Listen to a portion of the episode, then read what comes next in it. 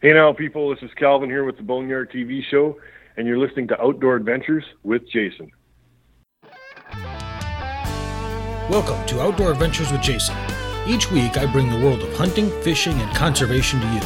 From the great hunting and fishing opportunities found in the Americas to the dream safaris located on the dark continent beyond. I'll introduce you to those who are already out in the field living every outdoor enthusiast's dream, as well as outfitters and gear manufacturers that can make those dreams your reality.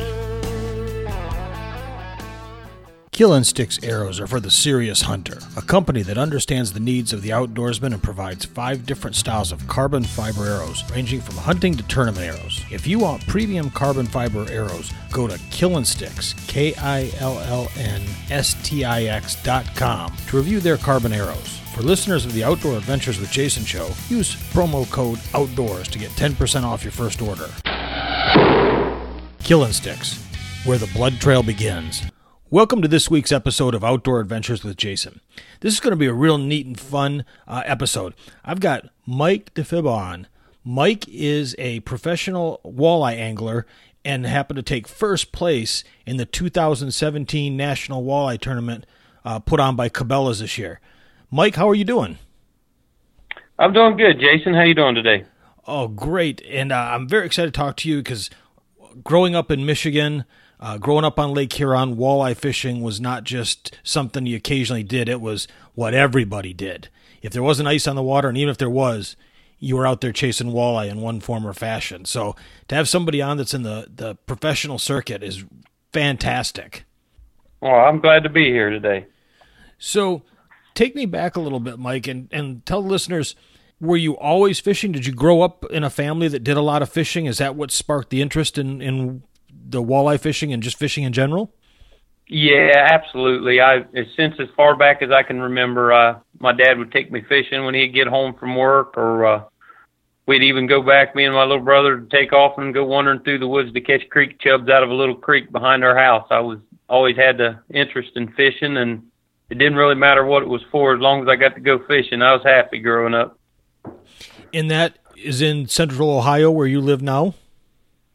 Yes, it's kind of west central Ohio. It's kind of out in the middle of a cornfield. There's no big towns or anything close to me here. Um, there's not a, I guess if you don't fish or hunt, there really ain't much to do around this neck of the woods. Well, that's not bad things to have, you know, the only thing to do. No, I don't mind either one of them.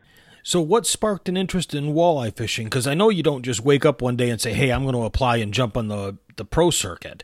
You had to have worked up to that.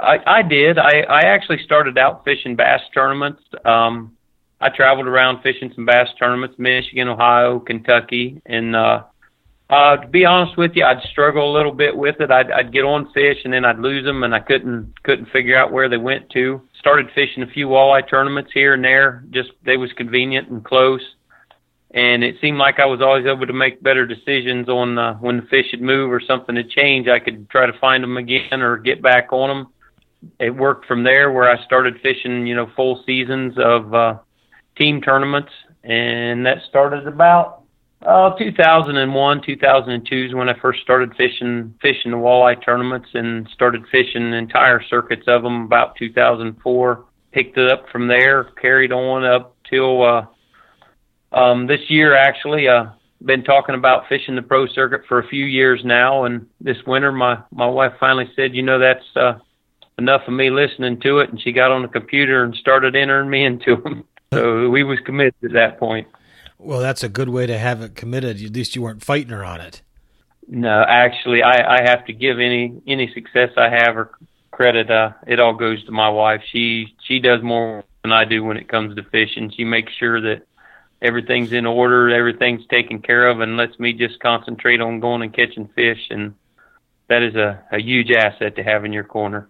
Oh, yeah, and it worked out great for you.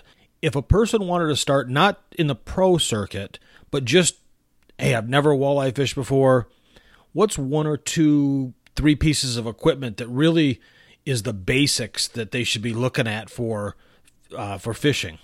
Um, the the basics of it is if you're depending on the time of year that you're fishing, if you're fishing from the shore or out of a boat, um, if you're just starting out, you want a, a fairly good quality spinning reel. Basic tackle would be a uh, you know a handful of crankbaits, some uh, lead heads and twister tails. The fish generally transition from uh, from spring into summer and fall. Starting out, fishing the spawn is a really good way to get started out. Most of the time, it's a jig bite where you're going to feel the fish pick up. Um, pretty straightforward. The fish are are going to be bunched into their spawning areas. Some of them's accessible by shore. Uh, here at Indian Lake, by where I live, there's a, there's an excellent shore bite up here for uh they're actually saugeye. They're a hybrid fish that the state stocks in. They're a half saugeye or half sauger and half walleye, and they're doing really good in some of our shallower lakes.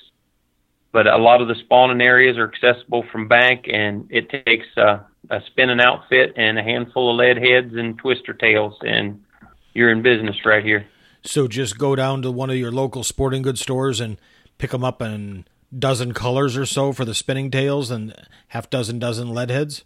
Yeah, it's um, a lot of times the colors colors can be even more basic than that. Uh, chartreuse, orange, and pink uh, would cover a big big selection of them. If you got lead heads from uh, a sixteenth up to a quarter on the lake that I live on here, and probably no more than three eighths or uh, or a half ounce if you're on a really deep lake, but it's harder to cast them from the shore. But basic an eighth, uh, a quarter, and a three eighths lead heads, and get them in a couple different colors. Sometimes a black jig head will work. I would say a black, a chartreuse, a chartreuse and orange, possibly a pink. Uh, those those will be your basic colors. If you pick those up, that would be uh, that would be a good start without spending a bunch of money getting involved in it right out of the gate. Okay, so and those are actually not real expensive, but the rod and reel, and it doesn't have to be high end, but you could say just about a, a just a decent one. Yeah, I would uh I would stay away from uh, you know the really cheap ones and it's not necessary to go with the most expensive one either. Somewhere in the middle of the range, middle mid range, I would recommend probably a medium light action in a six to six and a half foot for a beginner. As far as the reels go, just make sure that uh, when the anti-reverse is on, they don't spin backwards very far. Some of them have instant anti-reverse, and some of them they only stop at like quarter increments or half increments. So when you go to set the hook, the reel will actually spin backwards a little bit, and a lot of times that makes the difference between hooking a fish and missing one when they they just bump it real quick. Oh, okay. So you could be decent rod and reel for somebody just getting started, some tackle on a small a small bag, 150 bucks or less, and you're probably good to go. Yeah, I would say for for $150 you could probably get started for for shoreline walleye fishing, and you can catch them casting crankbaits, pretty much anything but top water. You can catch a, a walleye or a sauger or a saugeye on. Now, are these hybrid ones that are near where you're at? Are they a more aggressive style fish? Uh, they are. Uh, sauger the sauger themselves end up or tend to be more aggressive and the sauger I've actually taken that trait from the sauger. When when you get them fired up there it can be on every cast for a while. They uh really well in shallow water too which makes them a lot more accessible to to anybody starting out also because you know it's easier easier to line them out when they're shallower. Sure it's not a super expensive sport to start off with. Uh, licenses are usually fairly inexpensive, generally, a decent amount of access to water. I know as a kid, that's what really led us to doing it a lot, was just the ease of it. Uh, you could go off the pier where we lived and, and fish for them, heck, sometimes with a bobber. It just made for a, a you know a bobber and a nightcrawler harness. yeah, that's uh, that that works here in different areas. Like early spring here, we've got a, a creek where the water runs out of the main lake here that we just go down there and stand, and most everybody's met each other for the most part, and we talk and have a good time just casting lead heads and twister tails in the creek down there.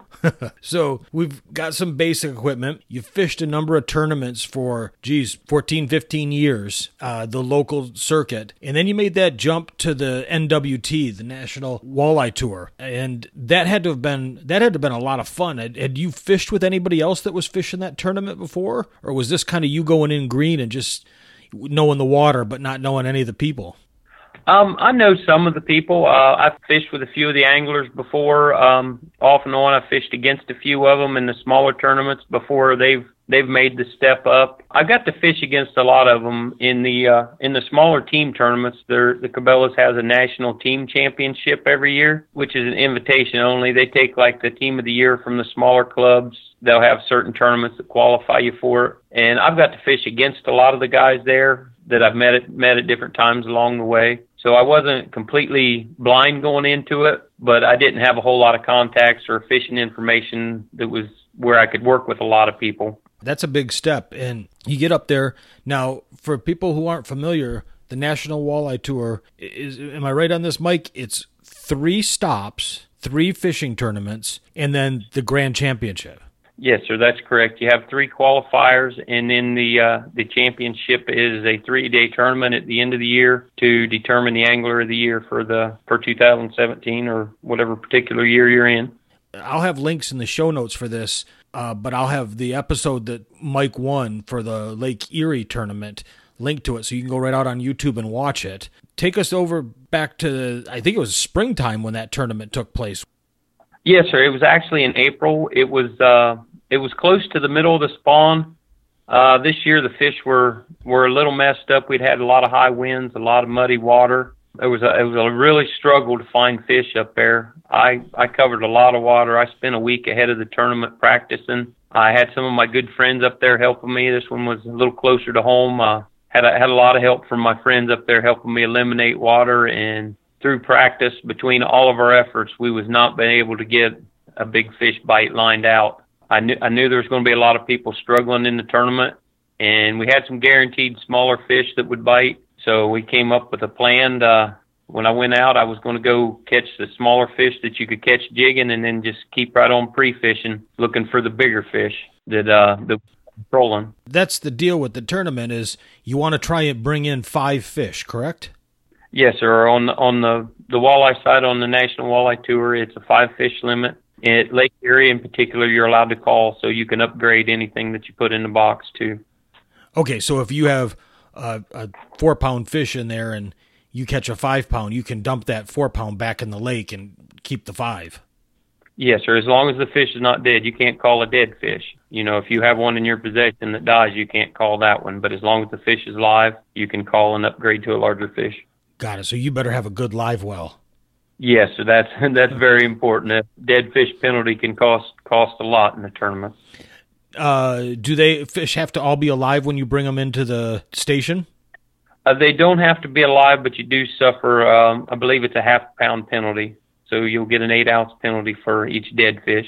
Oh, okay, yeah. So you def that that could be the difference between first and second place.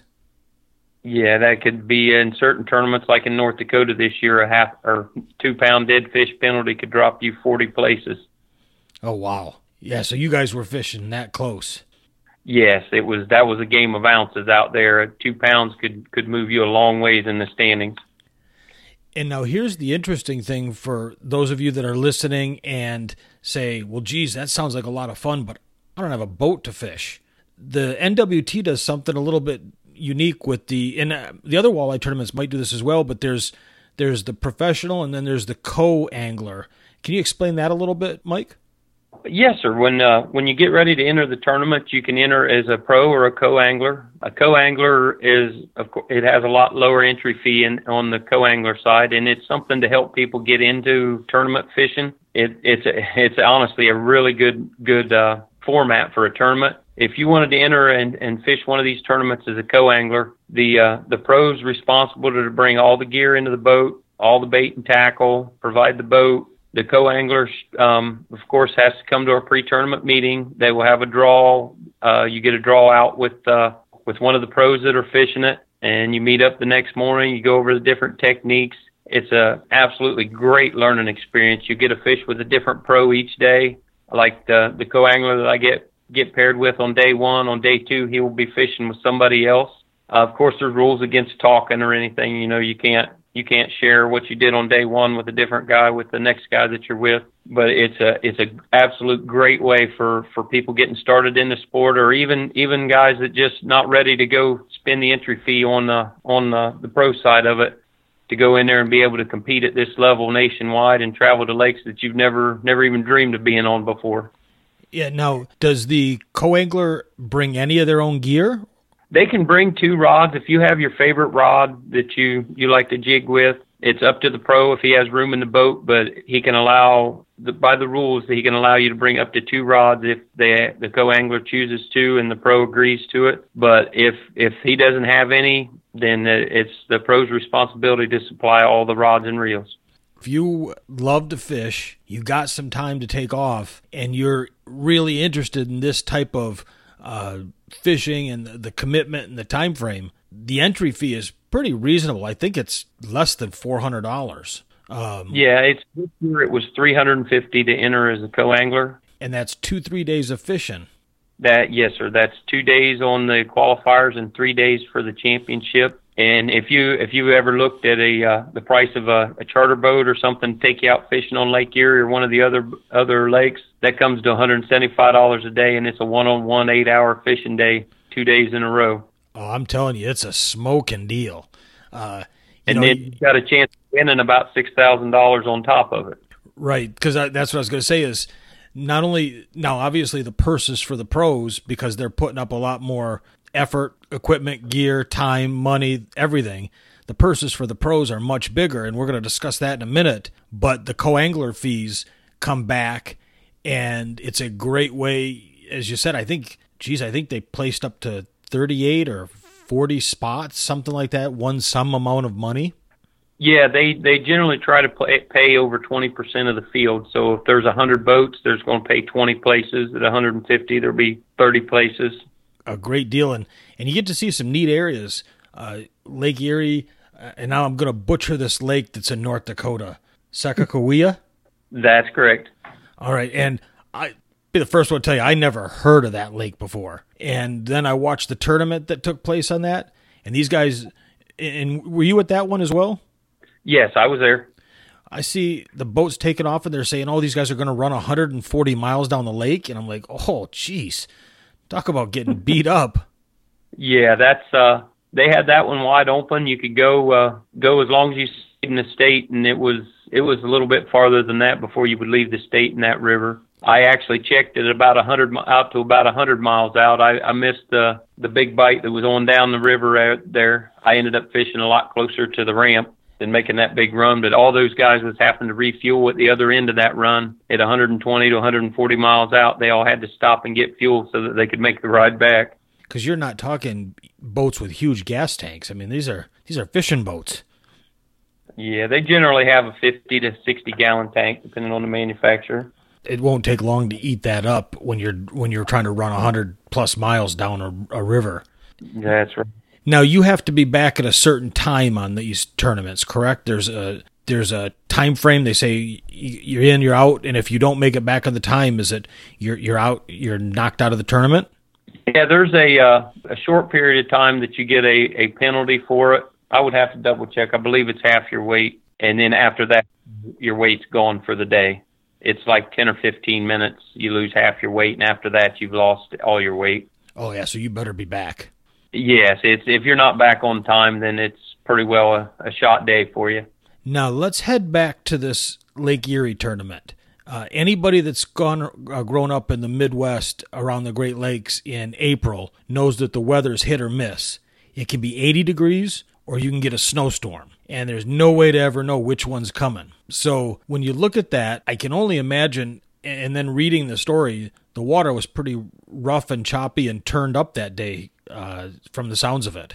Yes, we'd actually had a, a lot of winds. Um, we kept getting strong north winds, which blows into the south shoreline and, and muddies the lake up really bad. Normally, on a normal year there'll be muddy and clean spots out there, but this year about the whole spawning area in the western basin got got turned into almost chocolate milk. The the water clarity was maybe in a good spot, six, seven inches. Some spots it was two to four inches. Your bait would disappear as soon as it went under the water. You couldn't see it no more. I was just gonna say make it hard for the fish to see too. Exactly. That's you. There was a lot of fish there, a lot of fish on the fish finder. I I fished it off and on for the whole week. I fished clear to the Canadian shoreline on Lake Erie trying to find fish, and just you could mark the fish everywhere. Canada didn't have the marks; it had cleaner water, but it didn't have the fish in it. And uh, I couldn't get nothing but a few little fish over on the Canadian side, so I came back and went back into the mud. And you would catch one, maybe two fish a day. You you could catch out of the mud, and we just kept plugging away at it and and trying different stuff, different baits, different depths. Uh, the fish were suspended; they weren't on the bottom, so you had to keep bringing your baits back and forth, trying to figure them out. And we just couldn't seem to get a pattern put together that was going to hold, where you you could go over there and plan on catching a limit of fish doing that very aggravating, very tough work.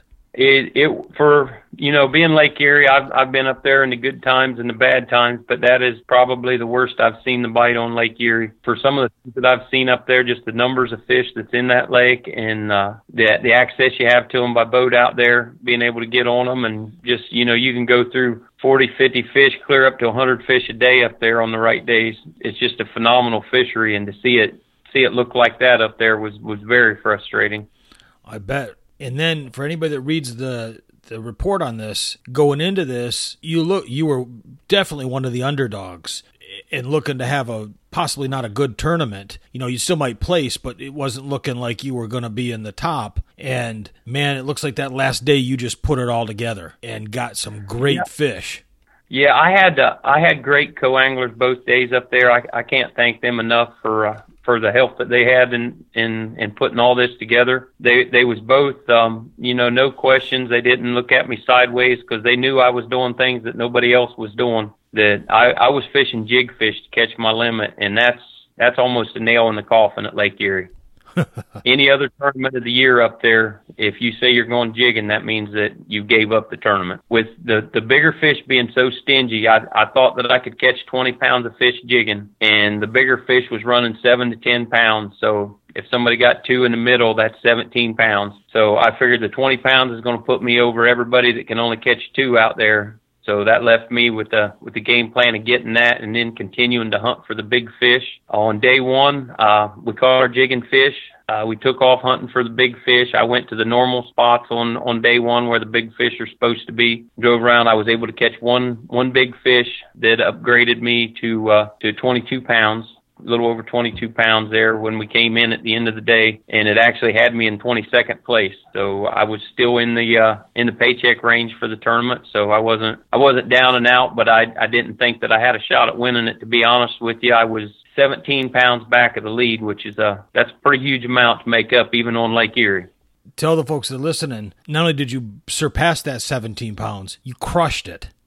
yeah, I uh on day 2 I went out um I honestly hadn't completely made up my mind. Everything was still rattling. I was processing all the information I had from the the week that I would I'd been up there. Uh there's a smokestack right there where we was coming out in Huron. I seen the smokestack laid over, which meant the lake was going to be rough. Uh, I was boat number 13, which, you know, that's a lot of people don't think that's a lucky number, but it's mine now.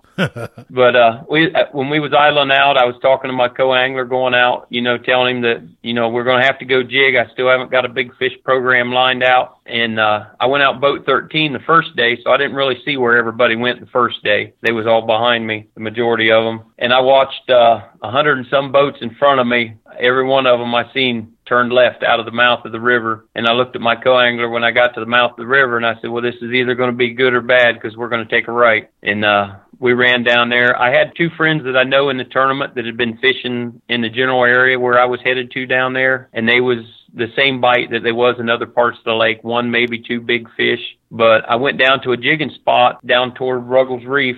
It would be east out of Huron. And my jigging fish had actually moved on me. On day one, I'd caught them in about 17, 18 feet of water. And we had a strong east wind blowing in with a front coming through. So I rationalized that the fish would move a little deeper. So I started out in about 19, 20 feet of water and I didn't catch nothing there. And when I got into the 17, 18 foot of water, uh, it went to sheephead. Um, there wasn't no sheephead there the day before. I was like, well, that's kind of odd. So I just started working a little shallower and it was smallmouth bass was hitting in the 13 to 15 foot range. And I'd caught some in that, in that same range the day before. I said, well, they held there, but the sheephead that was in shallower yesterday's deeper. So I went into nine to 11 feet of water. As soon as I got in there, the walleye started hitting. We, we had a limit in maybe 10 or 15 minutes. We had our five foot boat.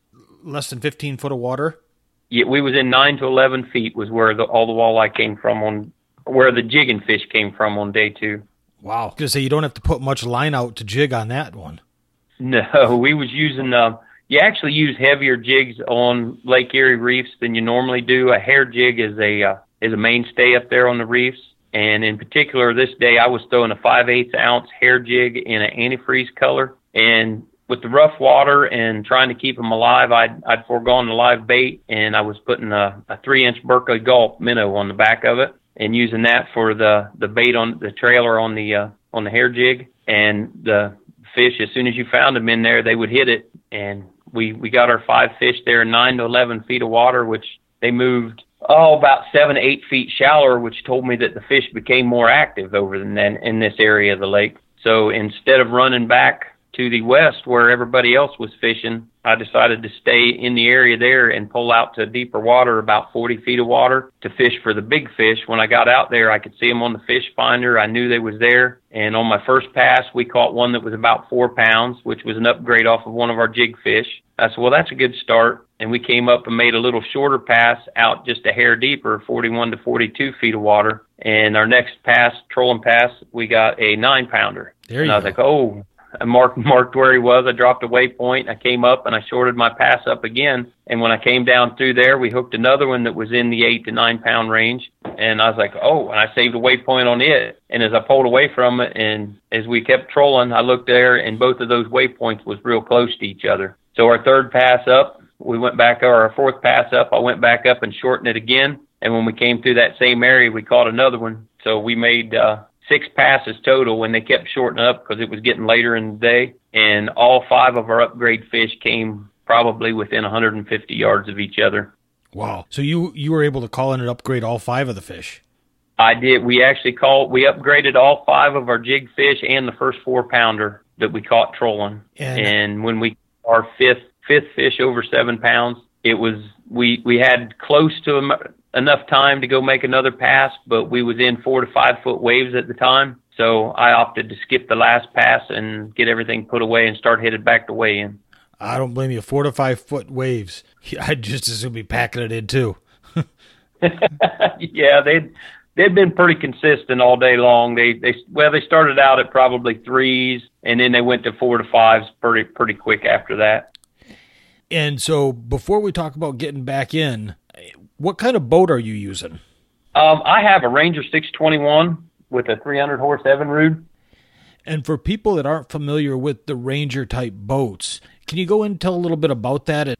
Yeah, that absolutely. The the Ranger 621 it has a 100 inch beam. It's actually 101 inches outside to the rub rails. They call it a 100 inch beam. Uh, it's a little over 21. It's like 21 foot 9 inches. Has a huge front deck on it, a l- huge back deck in there. I mean, you can you can put all your tackle in the kitchen sink in there and still have room to run around in there. It's a, it's an awesome boat, perfect for the Great Lakes. The stability on it, the cutting the waves, everything about it is, is geared toward the Great Lakes and rough water fishing. It's a stable platform on any body of water you're on, but it really shines on the Great Lakes and big water. Ranger makes a great boat. I've, you know, they make the bass boats. They, they would just make a number of different products. They're one of your sponsors, correct? Yes, sir. That was that was one of the uh, the final steps to place to fish the pro circuit this year. Um, Ranger Boats and Knox Marine uh, took a chance on me. I was unproven in the pro circuit. Um, I'd fished all the team tournaments, the smaller stuff. I'd fished the national championships, and they took a chance on me this year to get me in a to get me in a Ranger boat. Um, got pro staff through Knox Marine and uh, sponsored through Ranger Boats and I can't thank them enough for for taking the chance on me and having confidence in me to give me a chance to live my dream. That's really cool. And and where I'm going with this is now here you are in this and it's a new Ranger boat that was newish to you. You're out in your first professional tournament. You crush it. You got all these fish in the live well. You're headed back in. Had to have been feeling pretty good about that limit. I, I did. I was feeling uh, I was feeling real good about the limit. I knew I had over 40 pounds in the boat, but I also knew that I had a 17 pound deficit to make up, and I I I honestly did not feel that I had enough to win it. I was hoping for a top 10 with with what we had in the boat because, uh, like I said, 17 pounds is a huge lead to to try to get try to somebody on. Well, and and for anybody that reads the blog, as you come in, you you placed with over 42 pounds of fish, and I'd say this to watch the YouTube video because A, you got to like the look on Mike's face, but B, the guy that MCs the tournament is an absolute hoot to watch. Oh, he is. Chip, Chip's a great guy. A lot of fun to be on stage with. Yeah, he's he'll he'll crack you up if you can't laugh at you know not at him but along with him. Uh, there's something wrong with you. But you went from 22nd place to first place with a 42 plus pound catch as the pro angler for this series. Tell the listeners what you won. I won fifteen thousand dollars in cash and a uh, new Ranger eighteen eighty walleye boat with a one hundred seventy five horse Evinrude on it. That's uh, that's a great boat. But the cool thing is, uh, don't get me wrong, winning the boat is really cool. But what had you and your wife decided to do with any cash winnings? Uh, we'd talked about it this winter, and we've been saving for several years. Um, it's definitely not a cheap expenditure to go, to go to the pro circuit, but we was actually able to get enough money saved that we could go through the the entire pro circuit this year without. Uh, if I didn't win a penny, we would still, you know, we wasn't going to lose the house or nothing. So uh, we talked about it this winter and looked at several different places, and we finally settled on Make a Wish. And all the cash winnings that we win this year is going to be donated to the Make a Wish. Um, at present, we donated the fifteen thousand uh, dollars. A smaller tournament that I got in, we donated that money, and uh, we've got an envelope in the cabinet from the smaller tournaments I've been fishing that we'll probably have. Uh, somewhere between one and twenty another thousand and twenty five hundred dollars by the end of the year that we're going to donate to the Make a Wish. That's fantastic. That'll uh, allow, uh, geez, a number of kids to you know go out and realize uh, some dream that they're looking at wanting to do, and hopefully it's fishing with you. yeah, it's it's not actually his wish, but um, I'm actually going to take one of the wish kids fishing with his grandpa. Wants to go fishing, and his parents and siblings uh, next weekend. Uh, I'm going to take them to a local lake here and take them out in the new Ranger, drive them around the lake, and let the kids fish for a little while, and Grandpa and parents fish. Just a, a chance for them to get away from all the uh, the stuff that's on their mind when you have a kid going through a situation like this. Hopefully, it'll give them time to relax and just get away from all the. Yeah, what a great thing to do.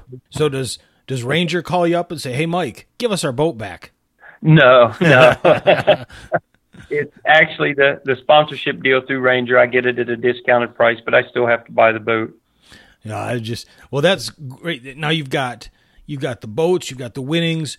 You did you did fish North Dakota. Yes, sir. And then where was the third leg of this tournament this year?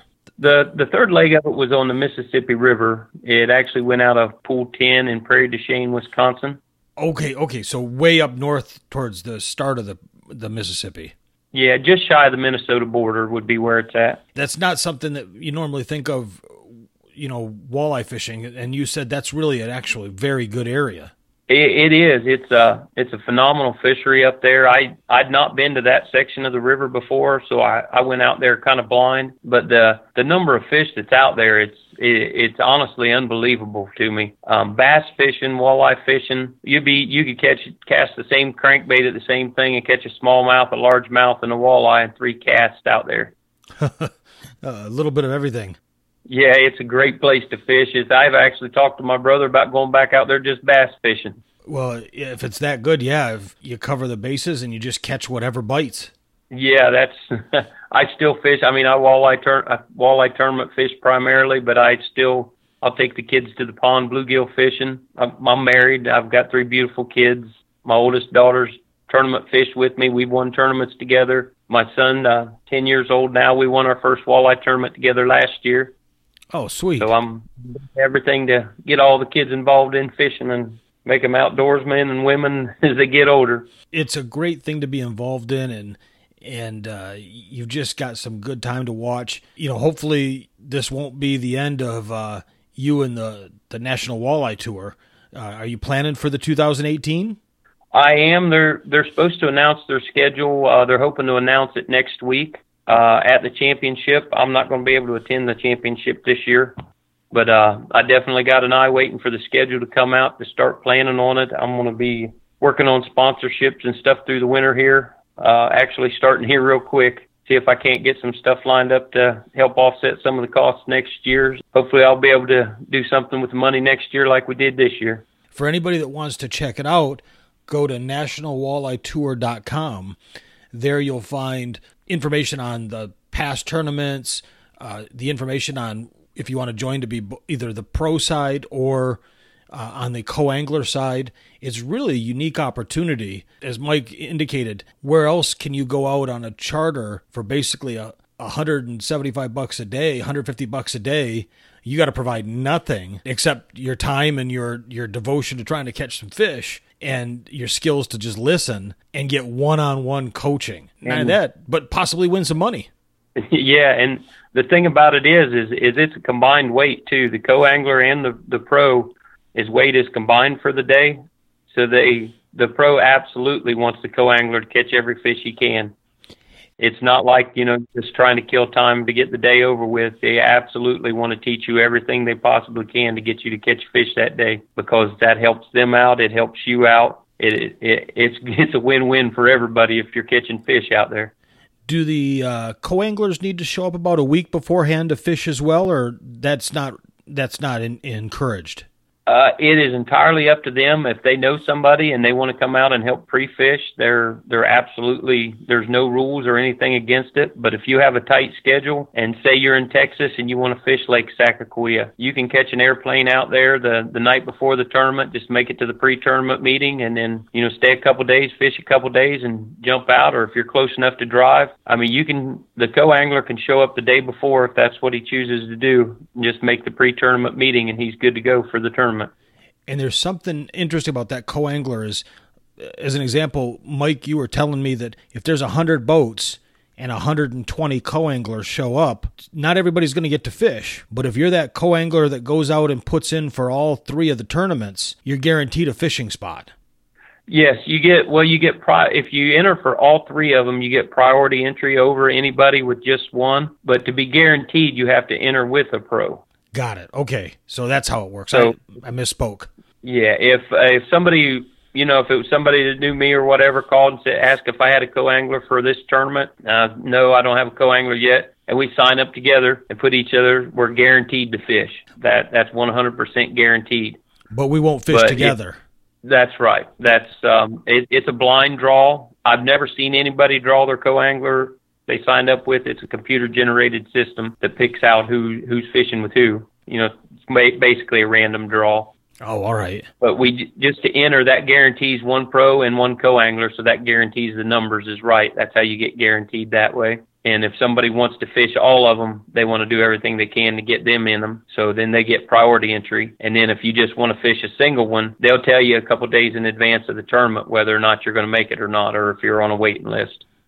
Okay, so that's really uh, you know, even if you go in and enter enter them all as the co-angler you're going on a flight up there you're not going to have to drag along a bunch of equipment. You can bring some but you're not going to have to. You get your suitcase you get on a plane you rent a car and, and man you're out there and you're you're ready to go and you just wait for the drawing to take place. What an what an opportunity like absolutely. If you're short on vacation time, anything that's that, that's that'd be the way to go. There's no two two ways about that. That's something that bass fishing doesn't offer. Uh, bass fishing has a, a pro and a co format, but everybody's weights are separated. But in walleye fishing, they're combined. If if me and you was fishing a tournament tomorrow, I drew you and you caught 35 pounds of fish and I didn't get a bite all day, we both have 35 pounds of fish, and vice versa. If I caught 35 pounds of fish and you didn't get a bite all day, at the end of day one, you still have 35 pounds also. And it really, as you said, from the co angler side, you're going to have a, a person in there that's really trying to teach you the ropes and pass you some some knowledge pretty darn quick because they've got a huge vested interest in you doing real well. Absolutely. I mean, everything that they teach you, it helps you and it helps them. And that's just something that, you know, it would, wouldn't make no sense for the pro not to want you to catch fish. There's no reason on earth for that to happen. So he wants to do everything to make sure that you understand what's going on, exactly how the fish are biting, everything from how you rig the worm on there, or you need to hook a minnow this way, or uh, what size weight, what type of retrieve you need on a crankbait, whether you need to wait when a board goes back or you need to pick it up right away. Anything that he's learning, he's going to teach you. What a great experience. Absolutely. I, I actually considered going on the, the co-angler side myself for a few years. I wish I'd have spent a couple years in there learning a few more of the ropes. It would probably help me out some when I made the transition to the pro side. Well, taking first place, that's uh you can call it luck, uh, whatever you want, but that certainly shows that you were in the right spot at the right time and you you worked hard and you were rewarded for it. Yeah, I had a lot of help in that. Like I said, I had a lot of friends up there helping me out pre-fishing and everything that had come up. One had come up for a day or two. Another one would show up after that to come up and jump in the boat, so I wasn't in the boat by myself up there. And like I said, my wife did did all the work at home. She she let me completely focus on fishing, and that was that was huge. Well, that's awesome, and you know I'll tell you, I, I want to be respectful of your time, and I know it's getting into the evening here, so I want you to be able to cut out of here to talk with your kids and have a good evening. I appreciate uh, everything you passed on to the listeners today there's such neat tournaments, whether it be on the bass side or the walleye side, that are going around the country that don't necessarily get as much attention as, say, a whitetail hunting show or any of this other stuff. But it's a neat sport. It deserves all the attention it can get. And you're just a class act in that sport, doing what you're doing. Uh, I just can't commend you enough on the work you're doing with Make a Wish. And I hope you enjoy that new boat. Oh, thank you, Jason. I, I really appreciate all that, but I, I, I still got to give the credit to my wife. If it wasn't for her, none of this would be possible. Yeah, I tell everybody head out to National Walleye Tour. Check out the sponsors that they have. It's a who's who of boats, along with Ram Truck, uh, Cabela's. You know, there's just big names, and it's a strong tournament. And if you're like me, you'll be printing off that Co-Angler app. So uh, get out there and enjoy it. And uh, again, Mike, I, I, look forward to talking with you. We'll have to touch in here and base here in another a few months or so to see how the the winter's wrapping up. Do you ice fish? Absolutely, I do. Uh, I it doesn't matter if I'm if all I can get to is a creek to go chub fishing or bluegills in the pond, or if I kick a hole in the ice to catch one. I I can't go very long without fishing for something. That's a unique thing down here. They don't think about it much doing ice fishing, but it's it's a neat time and also can be very productive for walleye, perch, any of that. Yeah, absolutely. Walleye, perch, northern pike. Um, I guess I, I forgot that you was from Texas there, but it'd be something that would probably put a shock on their face. I go just a little north of me here and would drive the truck out on the ice to punch a hole in it, park right beside where we drill a hole in the ice on the lake. Yeah, when I moved to Arizona in 96, wasn't thinking I packed up and I had some of my ice fishing gear in the trailer and I had a few people come over to help and they're looking at this stuff and they're going like what is this? And I'm like it's for ice fishing. And it was when I told them you drive a truck out on the ice, that just blew their mind. They just it was beyond comprehension uh, that the ice would get thick enough to actually support a vehicle. Yeah, if if you was ever around Houghton Lake up there when they have their ice fishing city out there. There's motor homes and everything else. They put up a little town out there in the middle of the ice. Oh yeah, Tip Up Town. Yep, that's what it, that's the name of it. That's a fun time, and uh, so yeah, I went to school just south of Houghton Lake, and so there was a I think a trip or two that was made up to Tip Up Town. Okay, I've been up in that area ice fishing there too, and open water fishing. Yep, great area, and so it's all a lot of fun. But I, again, I thank you for your time and I really wish you the best coming up in this these next go around. You got any small tournaments you're in? Uh, yeah, I just uh, the last two weeks I fished a couple local tournaments here at. Uh, they was both actually on CJ Brown for two different walleye circuits there. I got a second place and a first place, and our next tournaments are there's two more in October. Well, good luck on those. I look forward to hearing how you're doing on them and enjoy next week fishing with that family from uh, the Make a Wish area. And I hope you guys uh, just slay them and kid able to put a bunch of fish in the boat. Wow, thank you very much, Jason. I sure appreciate it, and I'm really looking forward to that too, and look forward to talking to you again one of these days. Sounds good, sir. You take care. Thank you. You too. Bye. Bye bye.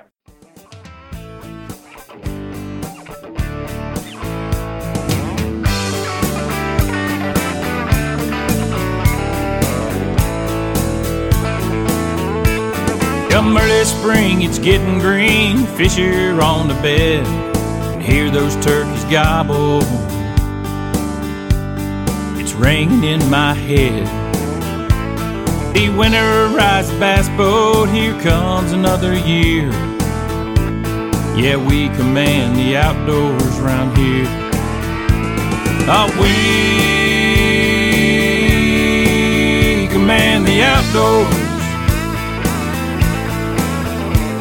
Yeah, we command the outdoors. Come summertime, we're feeling fine, fishing on the lake, flipping jigs in Carolina rigs, from early morning till real late. Bonfires on the creek bank, kick back a couple beers. Yeah, we command the outdoors around here. Yeah, we command the outdoors. Yeah, we command the outdoors. Next year's doesn't till you know winter's on the way. Brushing blinds and deer stands. The fever starts to creep. Fill our freezers full of ducks, lots of tender deer. Yeah, we command the outdoors around here. Yeah, we command the outdoors. Yeah, we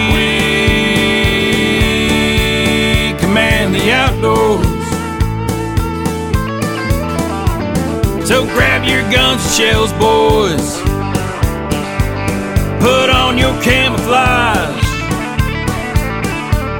Cause we command the outdoors around here.